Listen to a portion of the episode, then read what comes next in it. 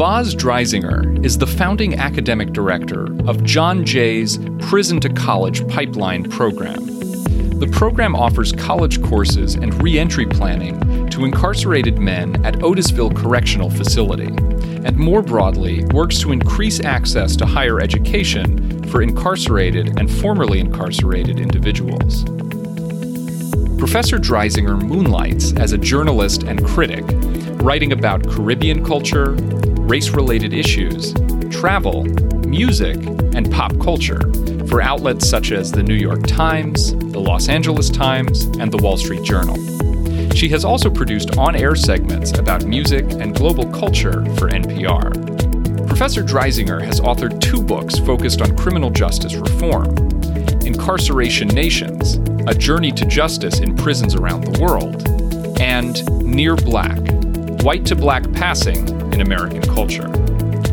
Um, we're spending more than $80 billion on corrections. We're spending more on corrections than we're spending on education and, um, and healthcare. And you have to really look at this and say, if this isn't working, and we're still going broke off of it, and it's morally and ethically so problematic, why are we doing this?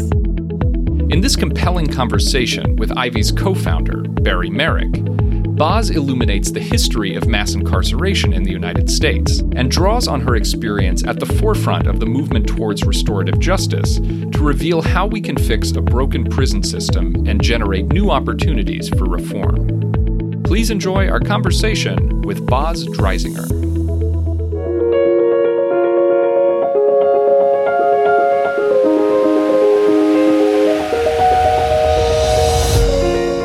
Listening to the Ivy Podcast by Ivy, the Social University. We are the grad school for life, and our mission is to spark world changing collaborations by introducing you to the most inspiring people, ideas, and experiences in the world. For more information about the Ivy community and to find out about events happening near you, visit ivy.com and email us at membership at ivy.com.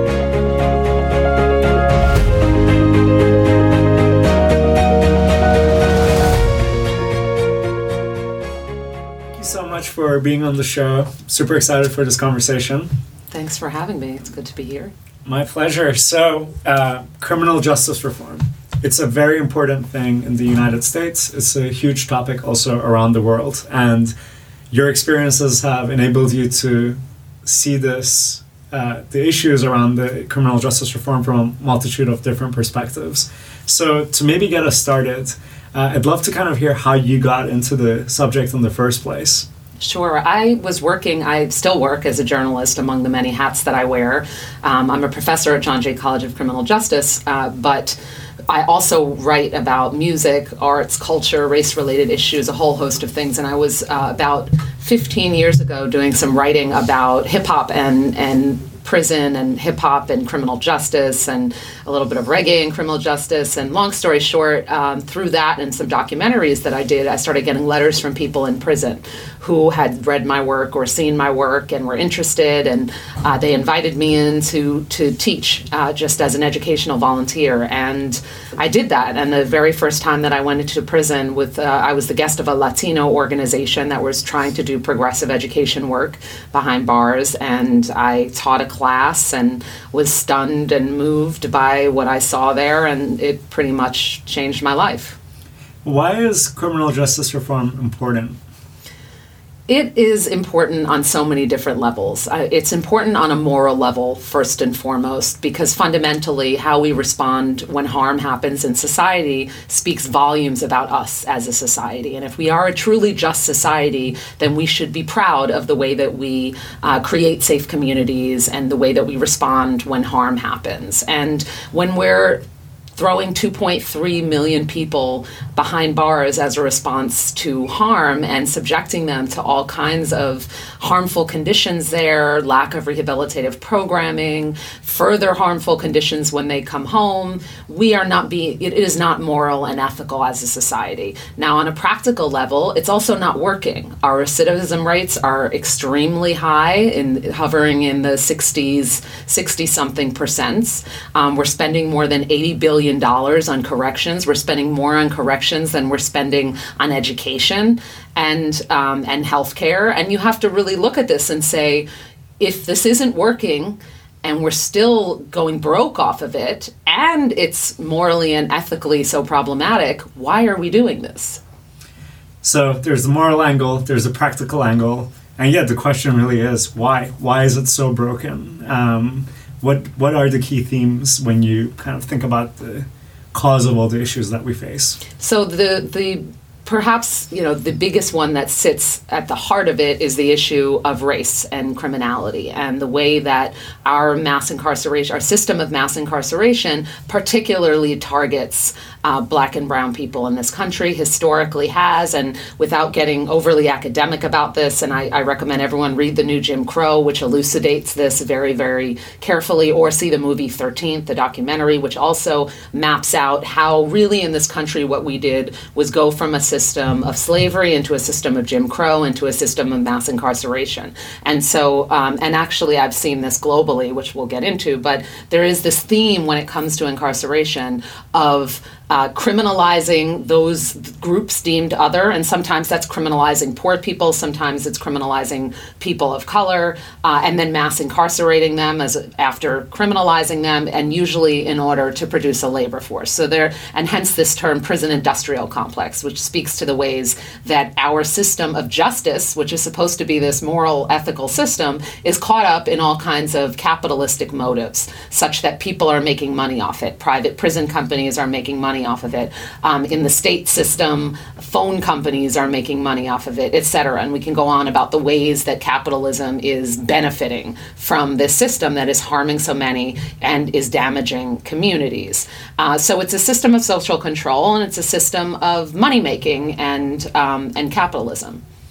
Okay, very interesting. So when you think about solutions, right, looking to the future what do you think you know where do you think the solutions actually lie? Because from what you're saying it seems like a very systemic ingrained um, outcome. But it's not like this everywhere.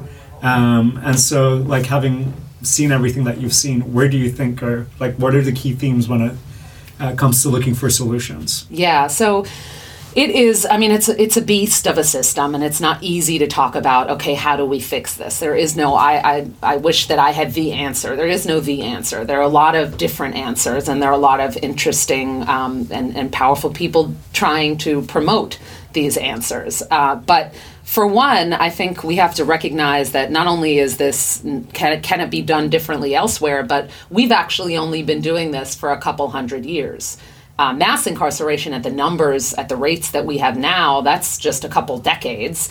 Um, and using prison as an exclusive response to crime, the way we do, is a relatively recent phenomenon. It was invented with America in the 19th century. Uh, and I get into this history in my book because it was a revelation even to me that this is the case. So we have to recognize that that which is done can be undone. We built this system, the rest of the world followed suit uh, so we foisted this system upon the world, and if we did it, we can undo it. There's there can be another way, and so I think it's useful when talking about prisons and harm and um, and repair to think about the before, the middle, and the after to the problem.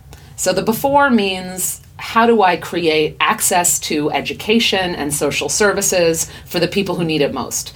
Uh, because if we do that, then we're likely to prevent them from going to prison in the first place. And this applies, of course, particularly to young people who are especially vulnerable in communities. But really, how do we create access to education and access uh, to jobs, to housing, to healthcare? Really basic needs. So right. we push for that. crime. Yes. Yeah. Okay. So that's the before.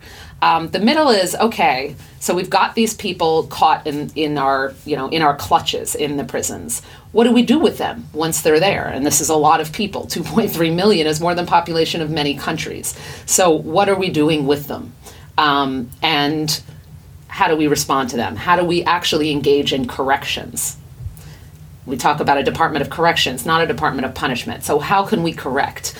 Um, my avenue through is through education. I'm an educator, so I teach in prisons. I work in that context. I promote education among people in prison and people coming home. But how do we think about repairing, you know, the the um, the individual in by providing access to education? Perhaps actually, I mean, providing drug treatment um, treating drugs as a public health issue and not a criminal justice one. That's a radical notion that would almost um, almost have our prison population. Um, treating mental illness again as a, a, case of health and not a case of crime and, and harm. Um, so how we address you know when harm occurs in society and how we deal with that. Uh, so that's the middle piece. And then the after piece is we've got people cycling out of prisons and jails every single day. How do we create access for them? How do we allow them access to opportunity to what we call second chances, which to me is a misnomer because most people in prison didn't have a first chance. So it's not really a second chance, it's a first chance at education, jobs, success in the broad sense of the term. What we do now in the US is really create barriers for them when they come home at every turn in terms of jobs, housing, access to healthcare, access to opportunities, access to worlds that would allow them to uh, to really shift their lives in dramatic ways. So that's the before, middle, and after, kind of in a nutshell snapshot. Okay, so definitely want to dive into all three. Before we do that, let's really dive into the history and the philosophy, actually, of you know how different societies have thought about criminal justice. Uh, so, really rewinding time. So and uh, like let's step all the way out actually. So based on everything you've seen like what what are the different ways in which to even think about crime? So when you gave this framework now of three different levels so what do you do before during and after um, this this kind of that must have been the same questions that every society has always asked. Yes. You know, how do you stop it from happening in the first place? What do you do when it happens, and what do you do to stop it from happening again? So, can you give us a, like a bit of a like a broader perspective on like the philosophy behind criminal justice? Definitely, you're talking my language. I love to talk about the philosophy of this because I think it gets lost a lot of times. People just want to start fixing, but you need to really explore what are the ethical concepts behind all this stuff, right?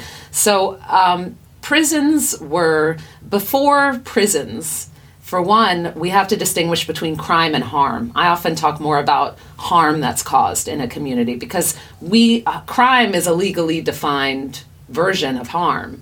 But drugs are a crime. Uh, marijuana, in many contexts, is a crime. I don't know that necessarily we'd all agree that that's harm. So, if we're really going to go back before the system that we have now, we have to say what, how did society, many societies respond when harm occurred? So, uh, some of these were what we would now call pretty inhumane ways, like corporal punishment, uh, flogging, death penalty, uh, eye for an eye in the literal sense. You know, ch- stole you stole, chop off the hands. So some versions of that. Banishment was a big one, which is uh, you know how Australia, for instance, many many countries around the world were um, so-called convict colonies. They were if you did something wrong, and people often forget this could mean I stole a loaf of bread and then I'm shipped off on a boat to Australia to work the land there. So banishment was a big one. But an, a really fundamental approach to harm was what is now known as restorative justice approaches, restorative approaches, which were a way of saying, okay, harm has happened in this community. So uh, between these two people, whether it's I killed your daughter or I stole your the apples from your farm. And so the society would come together and engage in a series of dialogues about this act of harm and come up with some kind of contract whereby the person who did the harm could pay back literally and metaphorically the in order to make up for the harm, to restore, to offer reparations, to repair. Um, and it often bonded the two people together very closely for many years because it meant I was either working for you or however that contract was worked out. So it was actually a chance to say harm to this rift in society is an opportunity to actually bring us closer together. And that's the fundamentals of restorative justice. Now, in the 19th century, well, actually, in the 18th century first, there started to be uh, ideas floating around about this concept of a penitentiary uh, from the word penitence, so religious in, in basis. Uh, Enlightenment thinkers were really interested in finding mathematical formulas for uh, dealing with crime. And this is the era of the guillotine in France, it's the era of flogging and banishment in England. And there were these philosophers who said, well, we should actually come up with like a factory like setting where we like fix human beings and produce better human beings. So it was very much based on ideas of capitalism that were floating around at the time, ideas of scientific accuracy, six uh, theft equals six years, you know, mathematical equations and sentences and things like that. So they were floating these ideas around. America in the ni- early 19th century, 1820s to be exact, decides we're this new nation, we're super progressive, so we are going to enact this. We're going to build the first two modern penitentiaries. And America did that in Pennsylvania and in New York.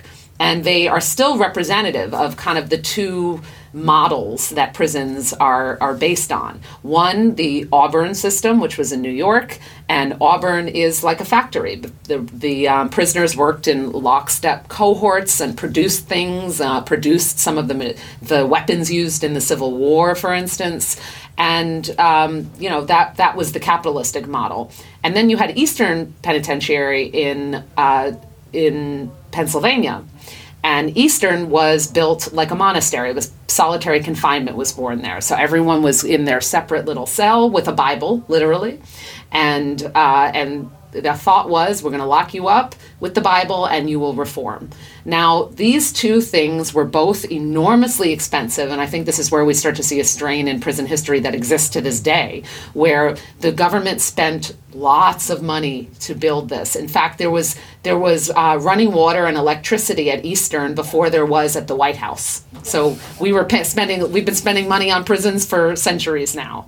Um, and so it, these two models were seen as these like really progressive things. So leaders from around the world came to see them, especially Eastern. Eastern was considered a, a marvelous feat. So you had all these leaders saying, "Oh, we're going to build the same thing," and so as a result, over 300 countries around the world are now have prisons based on, rather, 300 prisons around the world are based on Eastern. And through colonialism, you can see how this would spread very, very broadly. I mean, England controlled so much of the world at the time, so they then imposed this system on the world and that is how you had the proliferation of this model of, of prisons. And they often worked in conjunction with slavery uh, in the 19th century in the colonies. They were a way of, again, social control over, um, over the colonized.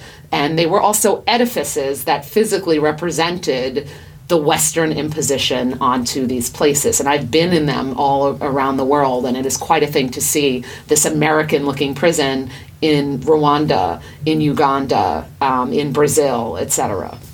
Okay, fascinating. So, how did we go from those two models starting up in the US to now um, kind of a global model that's been emulated everywhere? Um, like, what, what, so if you could just kind of like, connect the dots between like how that started and then where we got to especially in the last couple of decades where it became truly mass incarceration. So we used that model, and the rest of the world followed suit as it became the exclusive response to crime. Whereas prisons, there have always been jails, there have always been holding cells, but they were used more um, as as a path to justice rather than justice itself. So it was we'll hold someone here while we figure out a course of, of, of, justice to deal with them. Now, prisons then became the exclusive response. In other words, do the crime, do the time, sentences, and all of that develops again here and also in the rest of the world.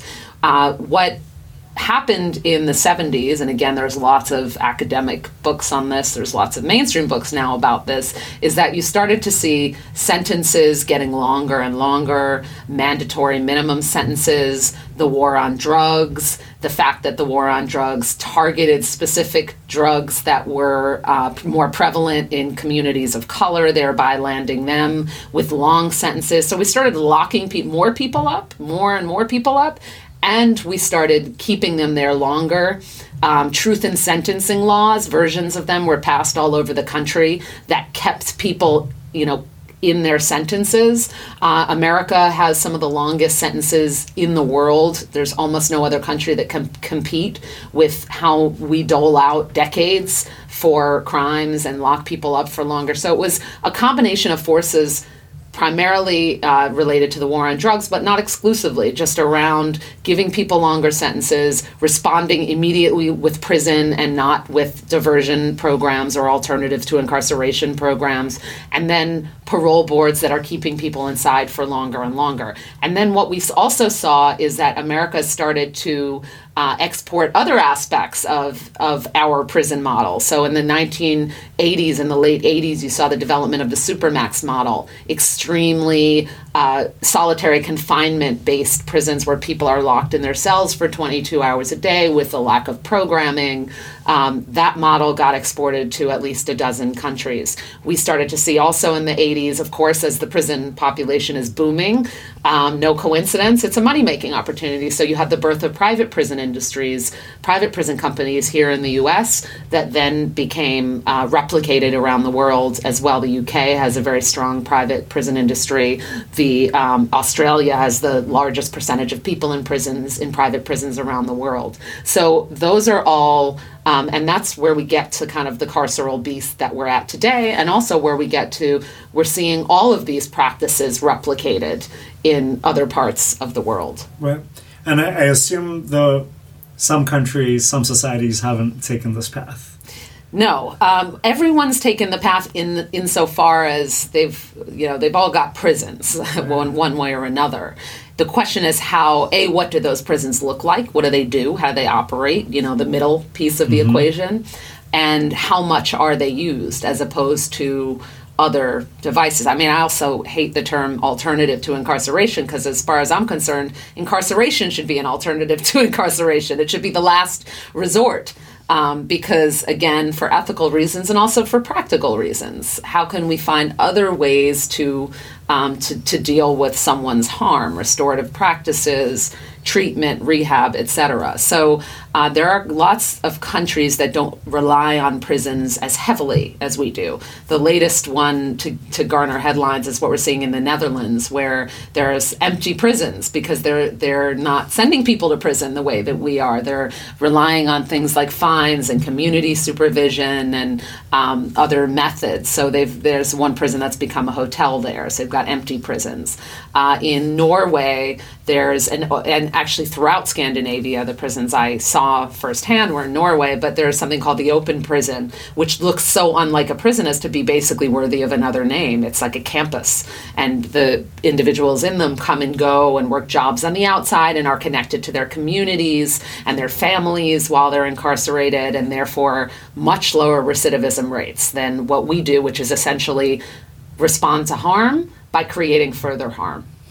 A, a, fundamental hypocrisy that doesn't benefit us because when you further harm people who have harmed, they're likely to commit more harm, not less, right? Again, kind of a 101 equation, a no duh uh, equation, and yet that's a really dramatic thing to people, is perpetuating the cycle of harm doesn't benefit us. So there are some countries that have started to move away. I mean, the Norway model and not only 30% of the prisons in Norway are uh, are open in that way. So it's not as if that's their norm. Um, but there is definitely an ethos of number one, strong social services, what I was mentioning in terms of the before, that prevents people from committing crimes in the first place. Um, there is it is a very equal society as opposed to America's very unequal society, as opposed to many countries in Africa with extreme incarceration rates and conditions, extreme inequality. No accident there. It's another sort of 101 equation. Extreme inequality produces crime. And then Norway is also creative in thinking about other ways to deal with harm when it happens. Um, and once somebody does have to be um, incarcerated in some capacity, there's a lot of programming, there's a lot of true corrections happening, there's the potential for this open prison, and there's lots of education inside as well. Okay, so let's let's really go through the three buckets now. So for the prior to crime being committed, the preventative measures, the first bucket. Um, can you talk a little bit about you know exactly, you know, what is the main issue, like where the U.S. is failing at prevention, um, and then also, you know, what how other countries deal with it, or how the how can the U.S. fix it, and maybe with some comparative Mm-hmm. um, examples of different countries when they do a good job. So let's start with that one, and then we can move through the other two. So, um, social services and education. There are communities in this country that just have a sore, glaring lack of decent social services um, and especially decent education. Education is everything, and I and you know I'm biased. I come at this from an educational perspective, but uh, if you give people good schools, you are reducing their chance of committing crime dramatically. And there, I could throw out statistics, but I don't even think we need them. It's sort of common sense. You know, you give people access to opportunity. So, building schools, um, building strong schools, building alternative schools for alternative kinds of learners in community. That that is really everything. Um, as opposed to, I mean, we talk about the school to prison pipeline. That's certainly the opposite of that, whereby we're involving, you know, you're you're setting people up for a path directly into the criminal justice system by responding to things that happen in schools as if they're happening, you know, in a in a law enforcement capacity, um, instead of responding in a restorative way, instead of working with young people to create pathways to opportunities for them, and lack of mentorship um, lack of after school services that are of quality and not just here we'll throw you on a basketball court. So um, really starting there in, in the educational realm. I brought up norway as an example. I think they do that very well. Um, and i think i mean we do that well in the us just not in communities of color not in poor communities. So we have the capability of doing this of spreading our resources out more. Um, but unfortunately we just don't do that Right. Just um, just so we get more specific on the we part of this. So, what part of it do you think it specifically falls to the government? What part do you think falls to private enterprise? Like, what can companies do about it? Uh, and then also private individuals. Like, how, what can someone do if you're not in those Right. communities in the first place? So I just want to get your perspective on like you know really separating the different units of action that could be taken. Yeah, that's useful. I, I, I mean, in a perfect world, to me, there shouldn't be a place for private enterprise when it comes to education. I don't like, for instance, charter schools and things like that. The government, it should be the government's responsibility to have quality educational services in every community, and I do believe that we can do that, you know, as a country.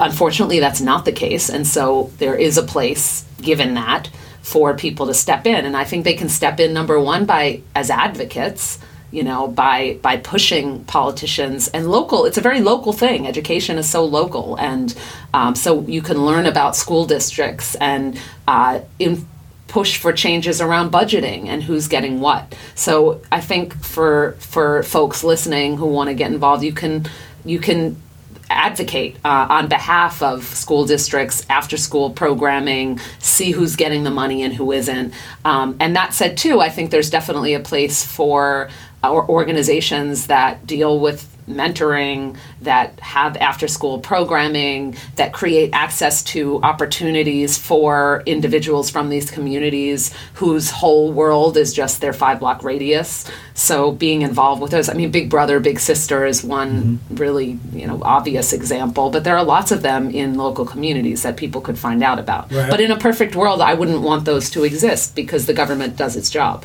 Right. Maybe this is a bit of a naive question, but I mean, of course, you know, the government should do a better job. People should advocate.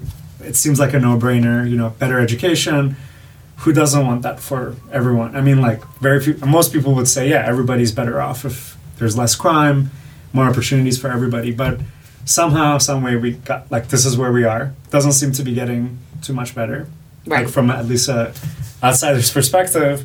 So what kind of like a shock to the system? Like what can actually really change? Like what what money. do you need to money. and, money. And where would that better come from? so the way that budgets you know with, without getting overly complicated Yeah. on budget structures um, but the way that budgets are structured is that richer neighborhoods have better schools. What if but what if that weren't the case? What if there were a more equal distribution of um, of budgetary funds so that if this in this very wealthy school school district we took some of your money and gave it to the neighboring school district that doesn't have that money what if we restructured how we thought about and that's what equal distribution of wealth comes down to i mean you know I sound like a socialist because, in many respects, it's a socialistic approach. It's saying you have lots of money, we have none. What Share. About, what about? Um, I was just at an educational technology conference in Salt Lake City two days ago. Um, there was a lot of individuals who are like so passionate about reforming the education system, but there's also a lot of conversation of insane numbers being spent per student in highly underperforming schools as well. So it's super expensive, and it doesn't seem like it's the shortage of money, but how it's also used. So Yes. I was just curious, like, what gets to change that? So you know, because I guess money goes only so far in terms of also like I, I you probably have all the figures also on how much it costs to run these prisons. Just because a ton of money goes into it Right. doesn't mean that it. It's done well. it yeah, yes, exactly. no, So- that's point taken. I think that's really important, um, and that's why I also say, and I think, you know, I mean, I'm a, you know, I work in prisons and education, Right. but I think more structurally around prison reform because that's what I'm doing more on a daily basis. But it also becomes they have something in common, and that's who's who's your staff.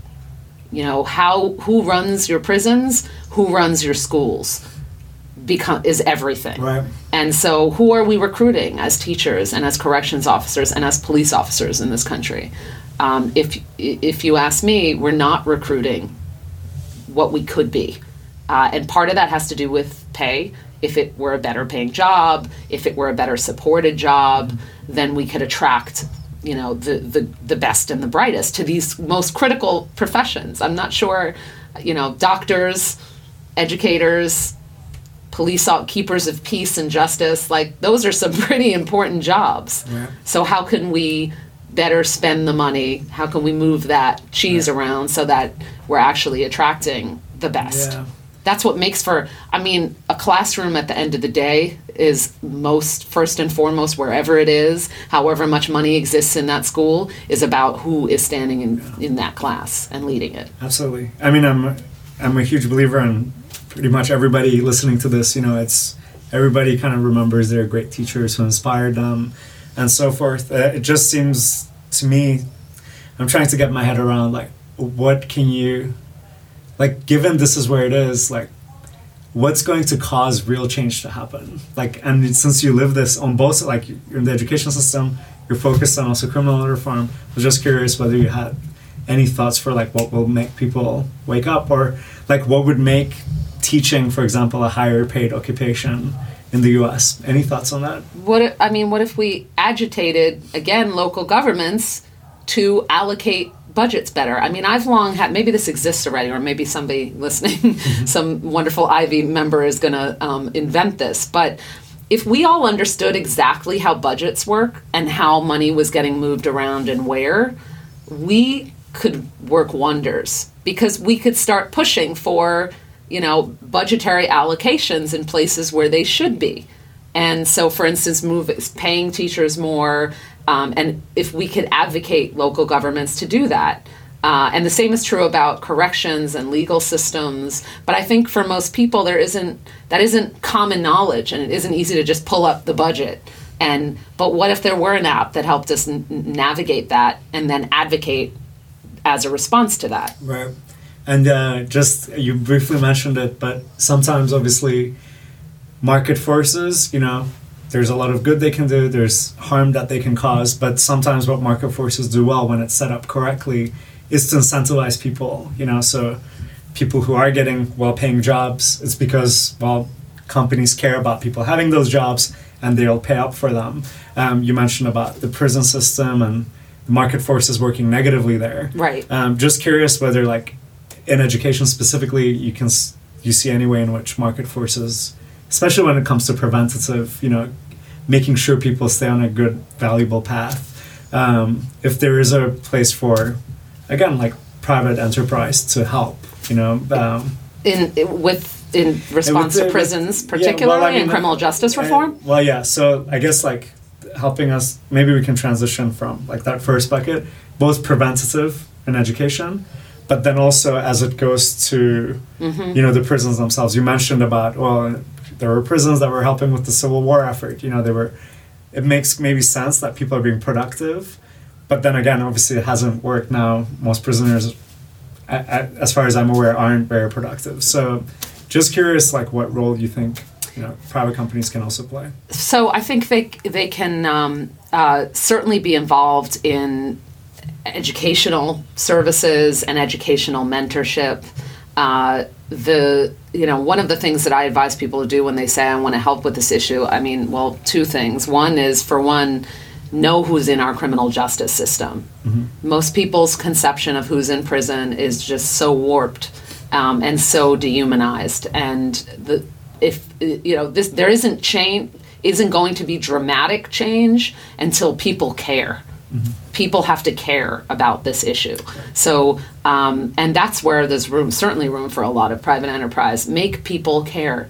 Help people develop empathy for this. Help people see if if the people you know everyone could see the students that I sit in a classroom with in prison week after week and their incredible accomplishments and come to love them the way that I do, which hasn't been hard because they're amazing, then people would advocate at, for change. Um, government policy is a response to the people, and tough on crime sells. That's why our new attorney general is running around waving it um, because it sells to people who don't know any better, who don't realize that smart on crime is a far better rallying cry than tough on crime, which is a bereft term. Um, and so, likewise, if people cared about prisons, the people in them, if they recognized that they were human beings, if they didn't call them inmates and convicts, but incarcerated people, if they used, you know, humanizing terminology, I think film plays a tremendous role here. Narrative, all kinds of creative industries that can get this issue into people's living rooms and um, and get people to see, not be watching um, MSNBC Lockup, which is all about dehumanizing the population, but actually really encounter this on a real level. There's certainly a place for um, for change in all of that, uh, and I think the other piece is jobs for people coming home. On a basic level, if I can't get a job coming home, I'm going to resort to what I know. And uh, and in fact, the bulk of people are being cycled back into the system because of minor parole violations, not even necessarily for committing new crimes, but because we have made parole into this policeman entity that is not effective at providing people with support, but does provide them with all kinds of restrictions that it's really easy to break and then get you cycled back into the system to be further damaged, to then have to come home again. And, you know, you can see how the dysfunctional cycle goes there. But offering someone a job, creating access to jobs for people coming home, um, that is everything. If you own a business or you know someone who owns a business, whatever it is, are they hiring formerly incarcerated people uh, and uh, supporting them on their journey to come back and reintegrate? Uh, housing, there is definitely opportunity. There's holes as far as finding decent housing for people coming home and uh, and and that would be a tremendous thing that also changes people's lives. Services, letting people know about services, an app. There's I've heard of some apps being developed around this. I mean, you know, there's no reason you can't um, make money doing good. And like, actually, what's really interesting about this is the, the whole point of perception, right?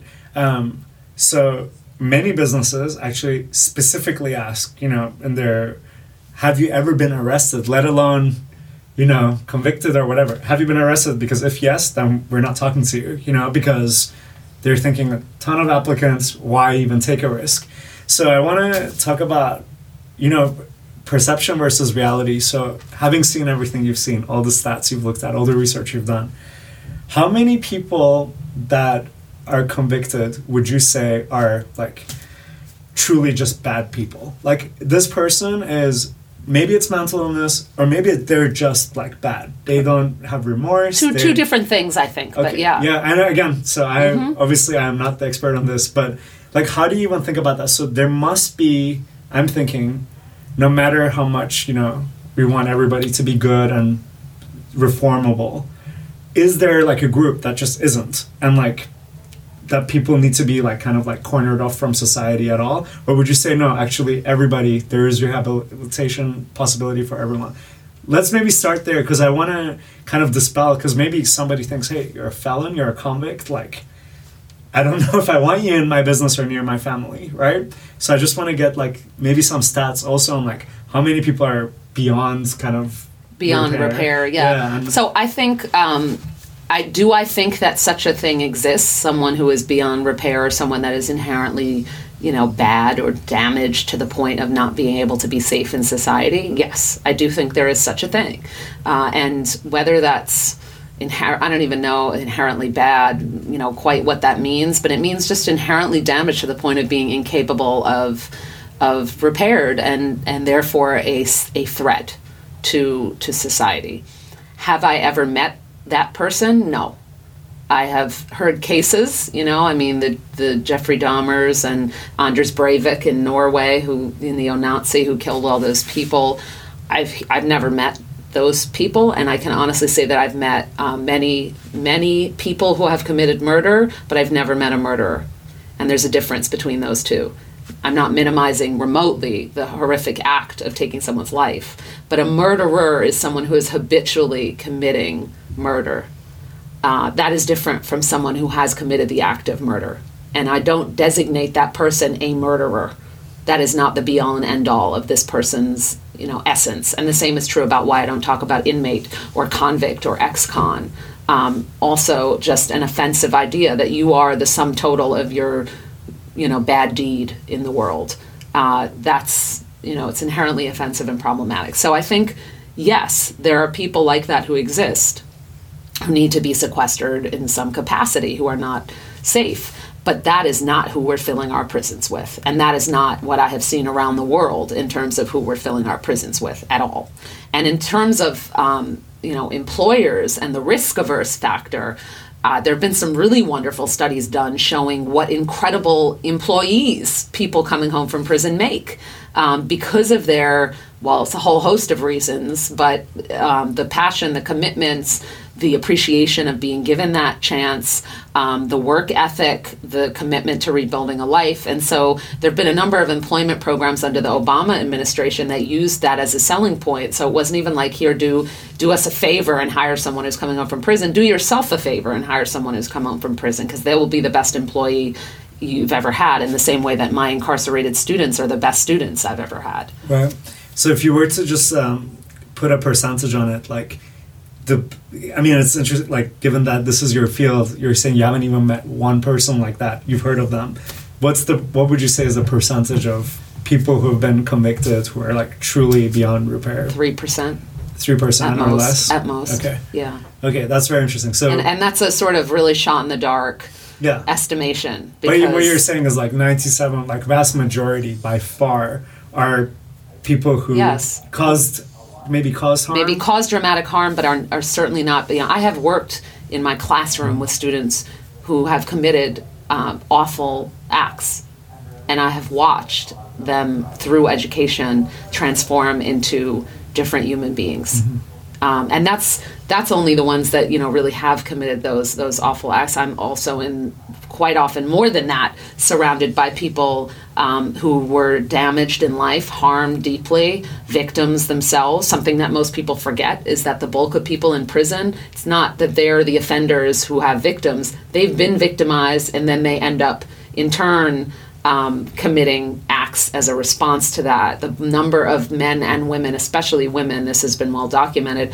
who have been subjects of, of physical slash sexual slash emotional abuse as children, um, who are victims of you know systemic racism and poverty, and then committed these acts. So even if disregarding all of that, I have stood in classrooms with people who have done dramatically bad things and watched them become better human beings. Right. Absolutely. I think, you know, it's just one of those things where obviously that's like, I think most people would be surprised to hear that, you know, um, they probably way overestimate how many are truly bad and damaging to society. And the labels yeah. allow us to do that, right? So when you just call someone an inmate, you're putting everyone yeah. in the same category. Yeah. The issue, though, I guess on the other side of the coin is, you know, humans are notoriously bad at like in certain environments that bring the worst out of people, people can do some terrible things to their neighbors and everything like Yes. places like Rwanda where and there are countless examples, but just there it's like where criminality becomes like you know, like where society breaks down. Um, so again, like it's one of those things where it's it seems like it's extremely tied into you know, if you go to prison and you go back to a community that is just chaotic, you know, then it's very likely that you go back and 2.3 million people. It's an it's a lot of people. And you mentioned yeah. Rwanda. I mean, I think that's worth pausing on for Yeah. a second because I think the other piece that we need to recognize is the is the way that we have promoted punitiveness and we have promoted revenge as part of our culture. That does not have to be, and this is where again the humanizing piece comes in. Revenge is such a problematic thing. Not only is it morally and ethically problematic, right? An eye for an eye. I teach you to not do harm by doing harm to you.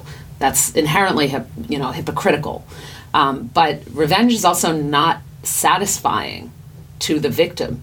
And I often point this out. I'm very quick to point this out early on in talking about prisons. This is not about necessarily about um, only about empathy for the person who did the wrong. It's grounded on empathy for the person who was victimized, for the person who was the who experienced the harm, for the survivor of that harm, because our crim- criminal justice system as it stands now is not satisfying for victims. And there are lots of uh, surveys that show this that crime victims um, and crime survivors are not being made fulfilled by this legal process whereby they're just like a side player. They're, it's not even about them.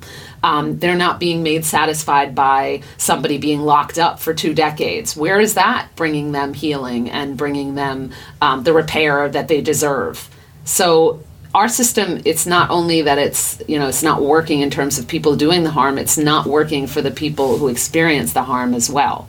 There's a great st- study that was done by the Alliance for Safety and Justice uh, in, about crime victims that made this exact. Most crime victims don't want more prison sentences. They want services in their communities. They want their needs met. They want counseling and assistance with um, you know, sc- school and tuition fees, perhaps that's a void in the life now because maybe my husband was killed, so etc. Um, I recently, I mean, I meet a lot of uh, people, crime survivors, and talk to them, and uh, have always appreciated them being very forthright with me about what they would want, what they what would make them. And I met one just the other weekend. I was in Durham. A wonderful woman who now works with. She formerly her brother was murdered, and she said she sees the the guy who did it all the time. And I said, "What would you want?" He he never got brought to, to justice in any way. I said, "What would you want?" And she said. I don't want him to go to prison for what? Like, so he can be further damaged, come out, maybe further damage more people. Like, then I'm doing to him what he did to me. None of it makes sense to me. But I really like for him to help out with the tuition fees and maybe even be a kind of um, a, a father figure of some sort to um, the children of my brother who were lost their father as a result of his acts. And in that process, I mean, that was such a beautiful thing to hear. Obviously, it's a very evolved way of thinking, but I do think it speaks to the fact that we are often, we undersell what people are capable of. Um, and we have it all wrong in terms of what we imagine is going to bring people healing and what justice means for people. Absolutely. Um, what are some specific ways in which the Ivy audience uh, can support you in your endeavors and also criminal justice reform overall?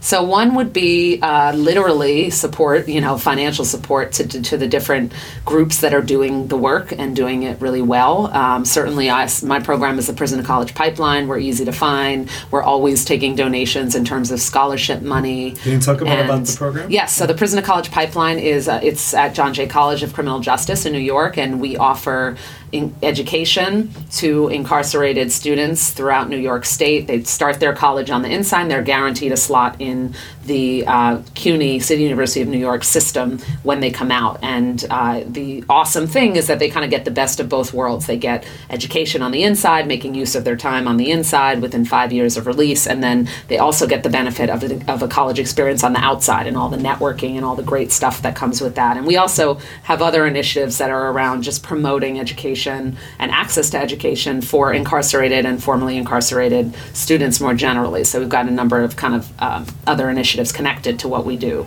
Um, and so we're easy to find. Our website and have, we have a donation page on there if people want to give to our scholarship fund. We support students uh, as they come home with all kinds of needs.